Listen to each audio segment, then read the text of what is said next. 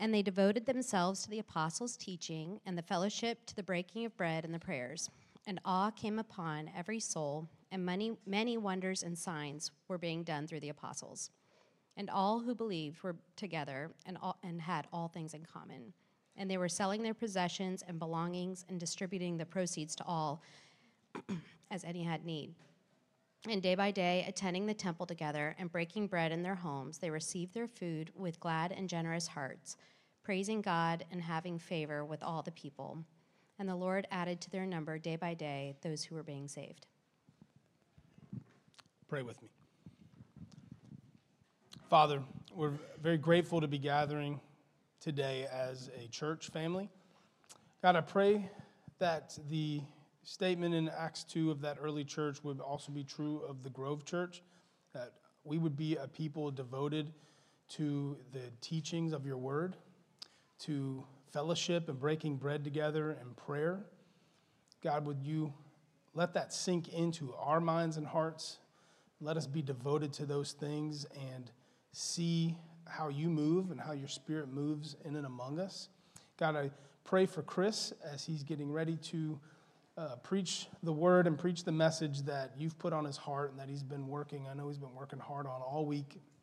I ask that you would um, give him your words, that these would be, this would be your sermon to your people today. And uh, God, help us to have eyes to see and ears to hear and hearts to believe and minds to understand uh, all these things that we hear today. We love you. In your name we pray.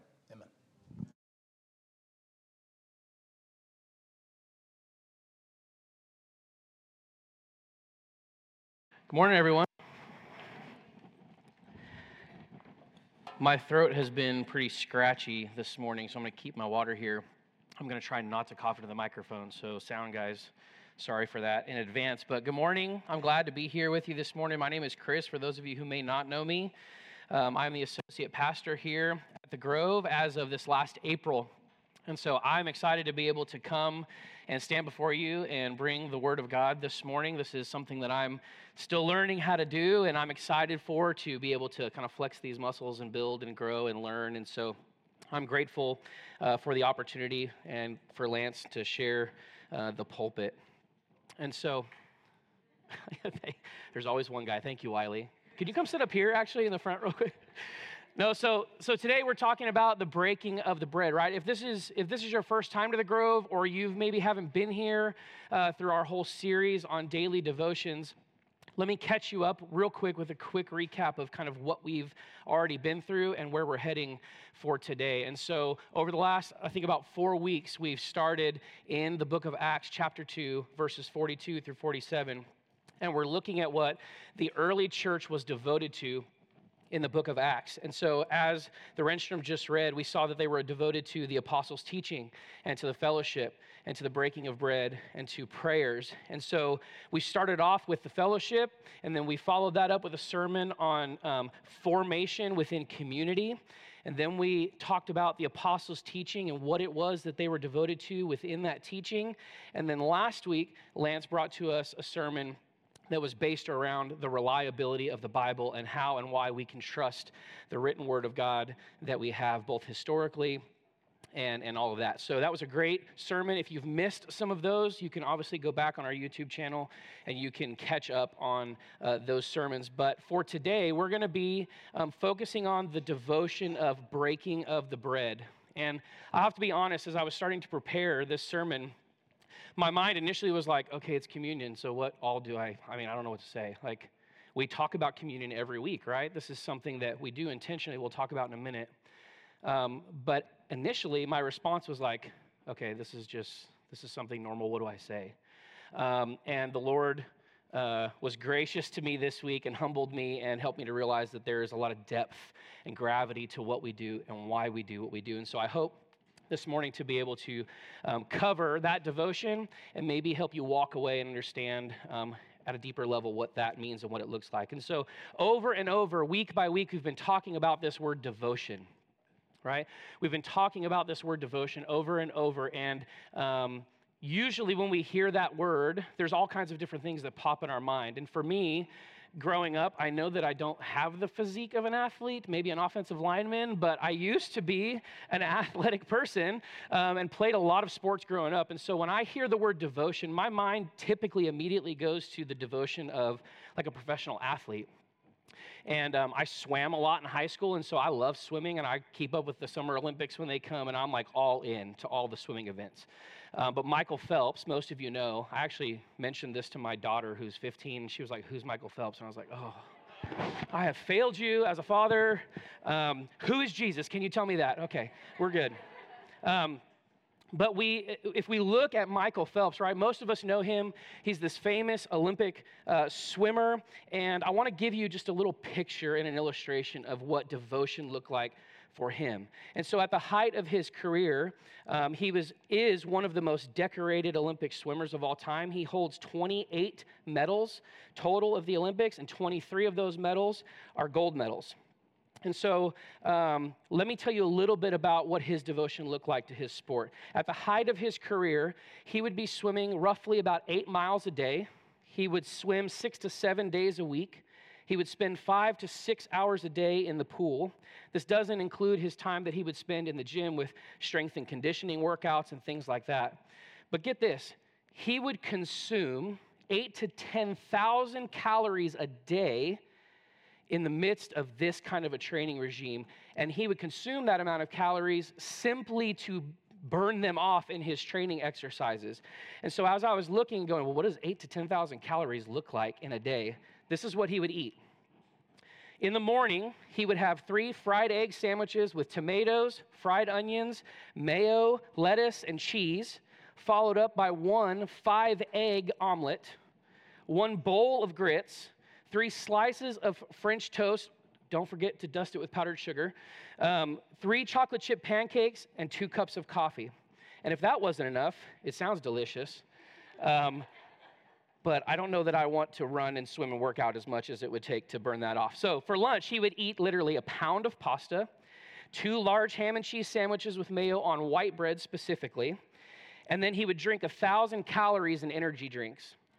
And then to follow it up, yeah, I can hear you moaning. I felt the same way when I was reading this. And so to follow it up at dinner, he would have another pound of pasta, an eight inch pizza, and several more energy drinks this was all being consumed. He was so devoted to his sport that he would consume this like massive amount of food and calories just to go so that he could work and burn them off and be able to keep up with the, his body and his strength and to be able to swim at the level with which he did. So he would consume these calories just to burn them off. And so I want you guys to think about as you hear that the level of devotion that he maintained, not just for an Olympic season, but this was for years, right?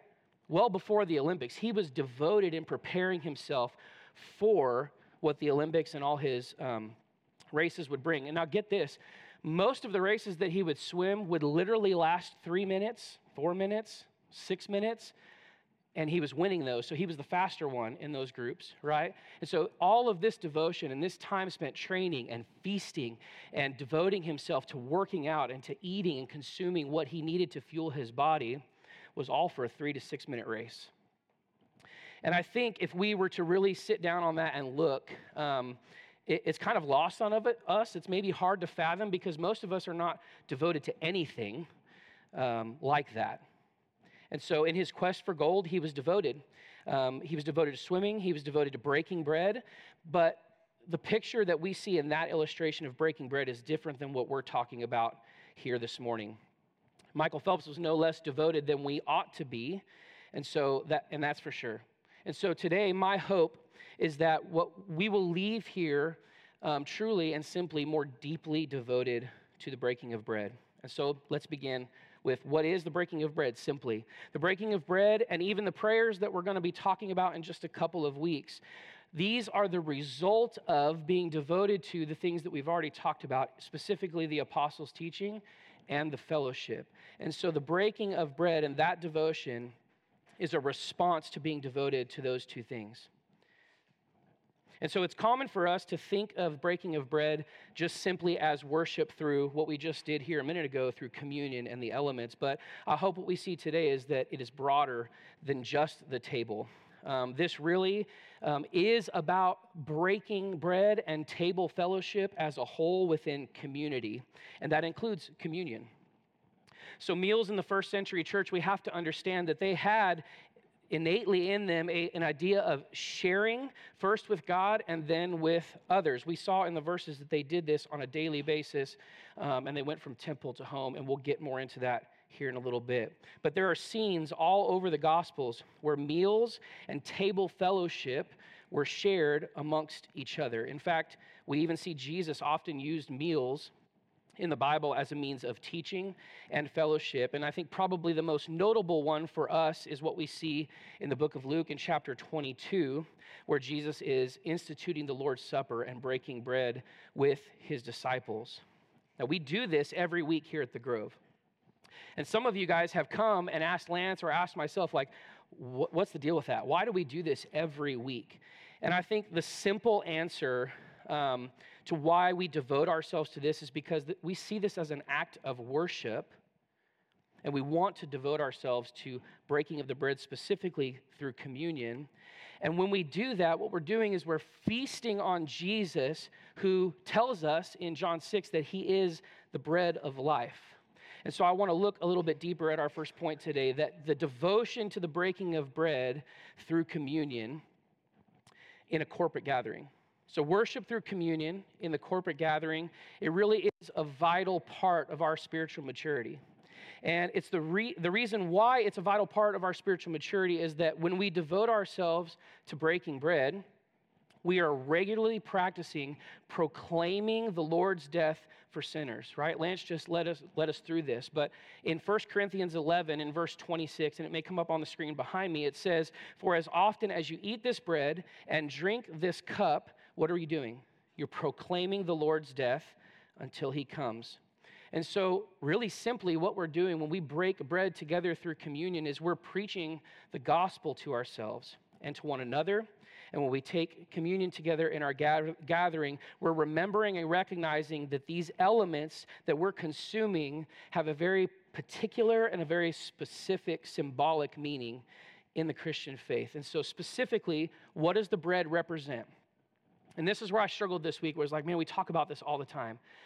But I think truly, when we're devoted to something, it doesn't become just normal. Like we have to keep digging in and we have to keep reminding ourselves and proclaiming the gospel to ourselves. And so, simply, what the bread is, it's a symbol for us to remember that God actually became man, right? That he became man. And not only did he become man, but he came to earth and suffered. He died. He was obedient to the will of his Father, even to the point of death on a cross. And we hear that a lot. And I think the tendency for us is to just maybe check out and go, yep, heard that, got it. But I really want us to dig in today and really want us to sit and think about what that truly means. We're consuming a representation of the actual broken body of Christ for you. That when he didn't want to, he pursued you all the way unto death at the cross. And he asked the Lord to take the cup from him in the garden, right? He prayed, God, if, this is your, if, if it's your will, let this cup pass from me. But his intention was set on coming and being the propitiation for our sins. This is what we're eating when we take communion together. And when we drink the wine, what are we remembering? We're remembering that it's a symbol that all of the Old Testament sacrifices that Jesus actually came to fulfill demanded blood. And so when God became man, he came and died on the cross, but he also shed his blood for the sacrifice of many. And this picture of communion, the body and the blood broken and shed for us for our sin, all has its roots in Exodus and the Passover, right? When the Lord sent the plague, the death of the firstborn on Egypt, and all of the children of Israel had to sacrifice a spotless lamb and take the blood of that lamb and paint it over the doorposts of their homes so that the Lord, the angel, or that the angel of death would pass over their homes and, and spare them, right? And so now we see in the New Testament and in the Gospels that, that Jesus is taking this meal and he's instituting it here with his disciples, and he's painting a picture for them that his blood is now not only spread over the doorpost of their life, but over the doorpost of our hearts, right? And this is an atoning sacrifice, the scripture would tell us, for all who believe. And if we look in Hebrews chapter 10, verses 19 through 22, it says this Therefore, brothers, since we have confidence to enter the holy places by what? By the blood of Jesus, by the new and living way, so not the Old Testament way, but this new way that Jesus came to institute. So, by the new and living way that he opened for us through the curtain, that is, through his flesh. Since we have a great high priest over the house of God, let us then draw near with a true heart in full assurance of faith, with our hearts sprinkled clean from all evil conscience and our bodies washed with pure water. And so, simply to be devoted to the breaking of bread means that we are remembering that God's sovereign plan was perfectly executed when Jesus was executed for sinners. So I was thinking of a question as, as I was preparing for this, and, and this question kept kind of resonating in my mind as I was struggling on my own to not let this just become some normal habit. But my question is are we in danger of making communion just a holy habit? It's just something we come, it's, it's part of the service, it's just what we do. We come, we take the bread and the juice, we really don't take it all that seriously, maybe. We sit for the sermon, we sing a song, and then we're out and we're about our week. So is it lost on us? Has this just become a habit for us? Or are we coming to the table truly in desperate need for the bread of life that Jesus calls himself in John 6? So remember in John 6, right after the feeding of the 5,000, like Jesus takes five loaves of bread and two fish, and he it gets distributed among there it said there was 5,000 men, so there was more than that with women and children. And he, he didn't just give them exactly what they needed. At the end of that passage, it also says that the disciples went around and collected 12 full baskets of bread. So Jesus supplied more in abundance than what they needed. And the disciples even walked away with bread for themselves. Excuse me. And so, in this miracle, Jesus is doing something just super important. He's pointing them to not the fact that they have a physical hunger that he's able to satisfy, but that they have a deeper spiritual need, not for the manna that their fathers in the Old Testament consumed, or the bread that they just ate their fill of in this miracle of feeding the 5,000, right? But Jesus is calling them and pointing them to look at him as the true bread, as the bread of life. And when he told them at the end of John 6, he gets really crazy and he says, Well, if you're going to follow me, you must eat my flesh and drink my blood. And it says in the scriptures that some of his disciples were like, This is a hard saying, we're out. And they left, right? Jesus got a little kooky. You got to eat my blood, eat my, eat my body, eat my flesh, and drink my blood. But what he was symbolizing or what he was trying to point them to is that they had a much deeper need than their physical appetite. They had a spiritual need that only God could fill. And so I pray that our posture when we come to the table would be not one of just celebrating and remembering, but would also be one of finding our true and lasting sustenance in Him. So now that we have hopefully a, little bit more of a robust picture of the beauty behind the elements of bread and wine, and hopefully we see the deep need for us to find our satisfaction in the bread of life, it is this understanding that fuels our worship and drives us to live out this devotion in community as well. So now I want to switch gears and I want to go to our second point and look at the devotion of the breaking of bread in community that we see within Acts 2, specifically verses 46 and 47. So if you have your Bibles, let's read that together again. It says, And day by day, attending the temple together and breaking bread in their homes, Look at what they did. They received their food with glad and generous hearts, praising God and having favor with all the people, and the Lord added to their number day by day those who were being saved.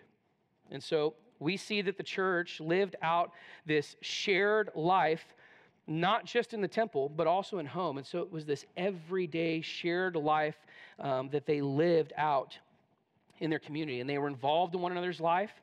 And so while the church, our, our, goal and our command is to go and love others and to share the gospel with them, the mission of a healthy church is also to meet together regularly as a family. It's why we prioritize a Sunday gathering. It's why we prioritize devoting ourselves to communion every week. It's why we prioritize being a church of neighborhood groups and not a church with neighborhood groups. There's a distinction there the neighborhood groups and doing life together is it should be who we are. It's an overflow of our worship. It's not just something we tack on to our schedule to just another holy habit, right? And so the author of Hebrews tells us in chapter 10, verses 24 and 25, he says, Let us watch out for one another to provoke love and good works. Pay attention to this, not neglecting to gather together as some were in the habit of doing, but encourage one another, and all the more as you see the day approaching. And so to be devoted to gathering day by day, devoted to breaking bread day by day in the temple and to home, and to watch out for one another means that we're meeting one another's needs. We're being an encouragement to one another. Maybe we're exhorting one another. It also means that when we eat and when we drink together, that these are acts of worship, church. So, the implication here for people who are redeemed by Jesus and devoted to this kind of koinonia or this kind of fellowship, this kind of committed partnership in the gospel, is that they live lives that are others focused and filled with joy. I think some of our best um, gospel conversations that we've had personally in my family with our neighbors over the last nine years, specifically with being at the Grove, has started with a, a question like this You guys have a lot of people over at your house. Why is that? And in the early days of the Grove, like we didn't have, we hadn't adopted our kids yet at that point. And so we were uh, dual income dinks, dual income, no kids, living life to the full. lots, lots more money than we have now.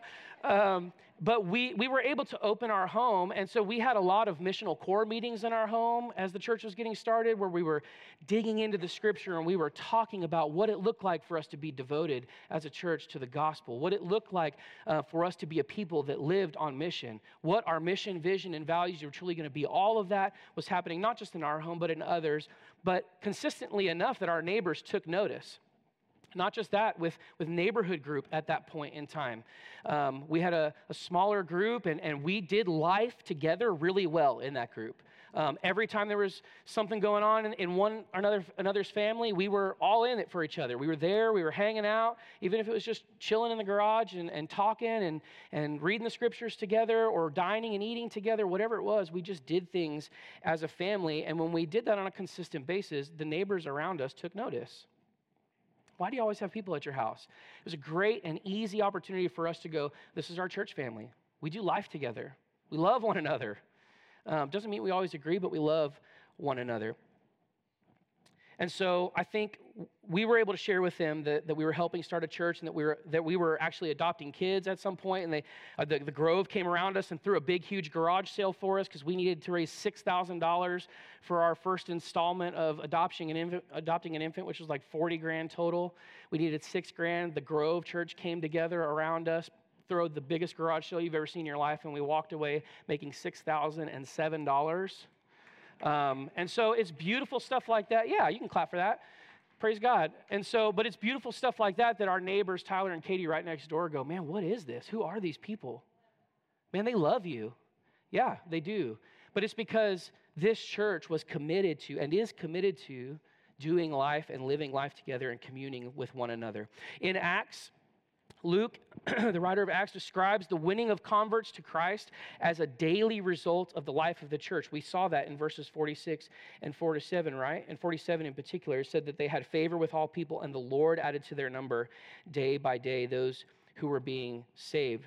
And so church growth was explosive when people were simply just excited about the things of Christ. Pay attention to the fact that they didn't need special programs. Um, they didn't need the church to manage mission for them. Um, they didn't need to be pushed out by their local congregation to go and live. They just did it because they loved one another, and, they, and the thing that they had in common was Christ. So there's a quote that we've said here in this church before from John Piper, and I want to expand on the quote that you've heard because um, there's a little bit more full. But when he talks about mission, and the need for mission in the church, he says this Worship is the goal and the fuel of mission. Missions exist because worship doesn't. Mission is our way of saying the joy of knowing Christ is not a private or a tribal or a national or an ethnic privilege, it is for all. And that's why we go. That's why we go into our neighborhoods and our networks and our nation's church. Because we have tasted, hopefully, we have tasted the joy of worshiping Jesus. And so we want all the families of earth included. And then he quotes Psalm 22, 27. It says, All the ends of the earth shall remember and turn to the Lord, and all the families of the nations shall worship before you. And he says, Seeking the worship of the nations is fueled by the joy of our own worship. You can't commend what you don't cherish, you can't proclaim what you don't prize. Worship is the fuel and the goal of mission. So, are we a people that are so devoted to feasting on the bread of life and to communing with God first that it affects our horizontal relationships and the way that we live this out day to day with one another and with the people that God has put around us? And then I thought of this question this week and it really messed me up, um, challenged me. Um, and so I want to ask you too. But have you ever thought about the fact that maybe the people around us don't seem interested in Jesus because of how they encounter you and I? Uh, that's hard. If we were to really look at our life and self assess and go, man, when people see me, do they experience the love of Christ when they encounter me? I think if we were truly excited about the things of Christ and about living life with one another in the way, uh, in this way that we see in Acts, that the witness to those around us would really just take care of itself. Because a spirit filled, excited bunch of believers in an active church produces this result that we see in the first century church. So, what attracted these outsiders? I think Jesus tells his disciple in John 13, 34, and 35 that, and a new commandment I give to you that you love one another just as I have loved you. You also are to love one another. By this, all people will know that you are my disciples if you have love for one another. So, how are they going to know? They're going to be watching, and they're going to see how we care for one another. They're going to see how we love one another. I was griping earlier this week to Lance. Um, most, some of you know I, have recently gone back to school and I'm um, trying to finish my degree in biblical studies, and um, they're making me take a Western civilization class over again. And I was like, oh, this is so boring. And Lance was like, it's all over the Bible, man. I was like, I know, but I don't want to learn about Socrates. I'm tired of it. Don't I, I just like let's just read the Bible. I'm here for a biblical studies degree. Um, and ironically enough, um, I'm reading through one of my books this week for one of my, my assignments, and I read this. Um, a few years after Acts was written, a man named Aristides, who was a statesman and a general from Athens, um, commented on the reason for the spread of Christianity that he was seeing in Rome based on what he actually witnessed himself. And so he wrote this apology and, and then he sent it to the emperor at the time, who was Emperor Hadrian. And this was in about AD 125. And he says this as he witnesses the church in Rome, this is what he sees. If one or other of them have a bondman and bondwomen or children, so servants, slaves, through love towards them, they persuade them to come to become Christians. And when they have done so, they call them brethren without distinction. They do not worship strange gods, and they go their way in all modesty and cheerfulness. Falsehood is not found among them, and they love one another. And for widows, they do not turn away their esteem, and they deliver the orphan from him who treats him harshly. And he who has gives to him who has not without boasting. And when they see a stranger, they take him into their homes, and they rejoice over him as a very brother. For they do not call them brethren after the flesh, but brethren after the Spirit and in God. And whenever one of their poor passes from the world, each one of them, according to his ability, gives heed to him and carefully sees to his burial. And if they hear that one of their number is imprisoned or afflicted on account of the name of their Messiah, all of them anxiously minister to his necessity. And if possible, to redeem him, they set him free. Pay attention to this part. And if there is among them any that is poor and needy, and if they have no spare food, look at what they do. They fast two or three days in order to supply to the needy their lack of food. What devotion. I don't know about you, but that's like if I see somebody hungry and need, usually on the side of the road or something, there's times where I am moved to generosity, and there's times where I'm like, okay, well, what'd you do to get here? I don't know that's the heart of Jesus, y'all. And so, how interesting that a Roman official would see the church in first century Rome and, and, and see this depiction of what we see that they were devoted to in Acts. And so, simply what the early church, uh, when the early church followed Jesus by breaking of the bread in the temple and their home, that this wasn't an exclusive activity, it was inclusive. They invited and included others at their table, just as Jesus willingly and intentionally sat with the outsiders that we see in Scripture, like the leper and the paralytic and the tax collector. And so we are, as the church, to intentionally set a table to that welcomes, that welcomes all. There's no reason for us to presume that the breaking of bread that we see in Acts 2 or even in Acts 20 only included the disciples, because remember, these meals in the first century church, they were communal in this day.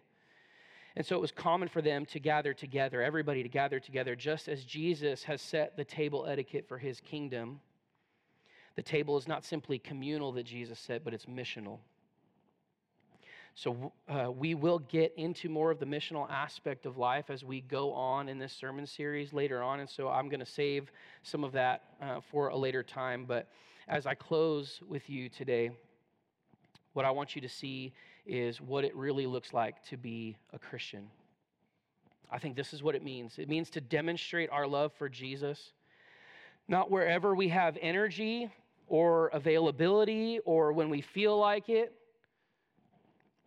but to persevere, to hold fast, to devote ourselves to these things beyond what we have energy for, beyond what our availability might be, or how we might feel.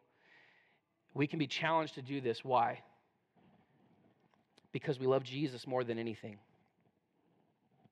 And if we love Jesus more than anything, then that means that we remember the energy and the perseverance and the motivation that he had for sinners he moved beyond not feeling like it for us, for you, and for me. And so I pray that we would be a church who devotes ourselves to this act of worship through the breaking of the bread. So before we pray, uh, my wife recently was gifted a small devotional book by an author and speaker. Her name is Jackie Hill Perry. And um, there's a fan. Whoop. Um, so Jackie Hill Perry, she does a lot of poetry and she speaks and she travels. Um, I like the way she writes; it's very poetic. I, I like poetry, um, and so she says this. And so let me just read this over you before we close today and before we pray. She says this about the breaking of the bread, and she says this about the things that get in the, way of our devotion.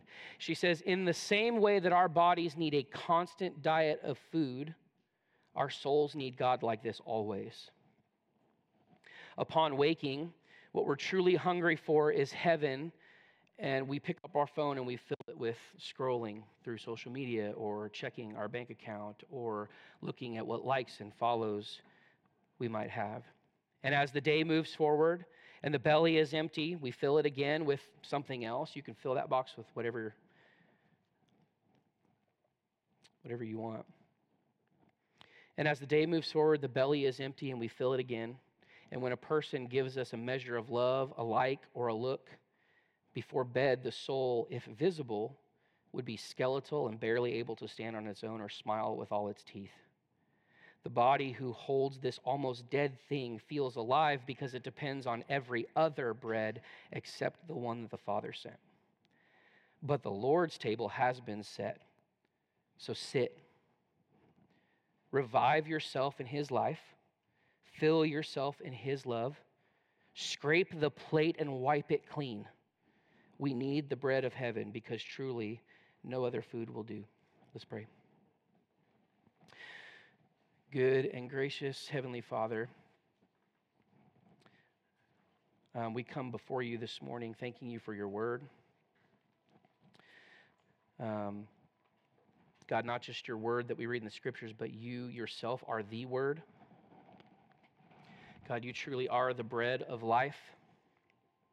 You are the one and only thing that we will ever find true and lasting sustenance in. And so, God, as we sit here today and maybe we're challenged, um, maybe we're checked out. I pray that we wouldn't be. I pray that we would dial in, and that we would focus in on the reality of what we celebrate through communion.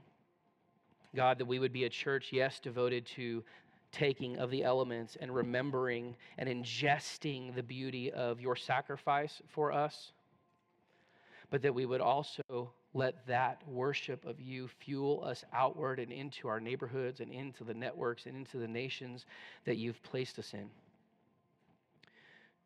God, you have called us to love one another and you've called us to go. And we can't do that without you. And so you knew that. And so you sent us your spirit to dwell in us when we believe. And so we're grateful for that. We're grateful that you don't leave us. We're grateful you call us to hard things and then check out and just let us wander aimlessly on our own. You're a God who is intimately acquainted with the suffering of your people. You're a God who is intimately acquainted with. Um, the difficulty that you've called us into. You know the cultural moment that we live in, and yet it's nothing new. And so, God, as you prepare our hearts and our minds through your word, and as you continue to um, sustain us as the bread of life, Lord God, we pray that, um, that this just wouldn't be a holy habit. We pray that we would take, taste, and see that you're good. God, we love you and we're grateful. In your name we pray. Amen.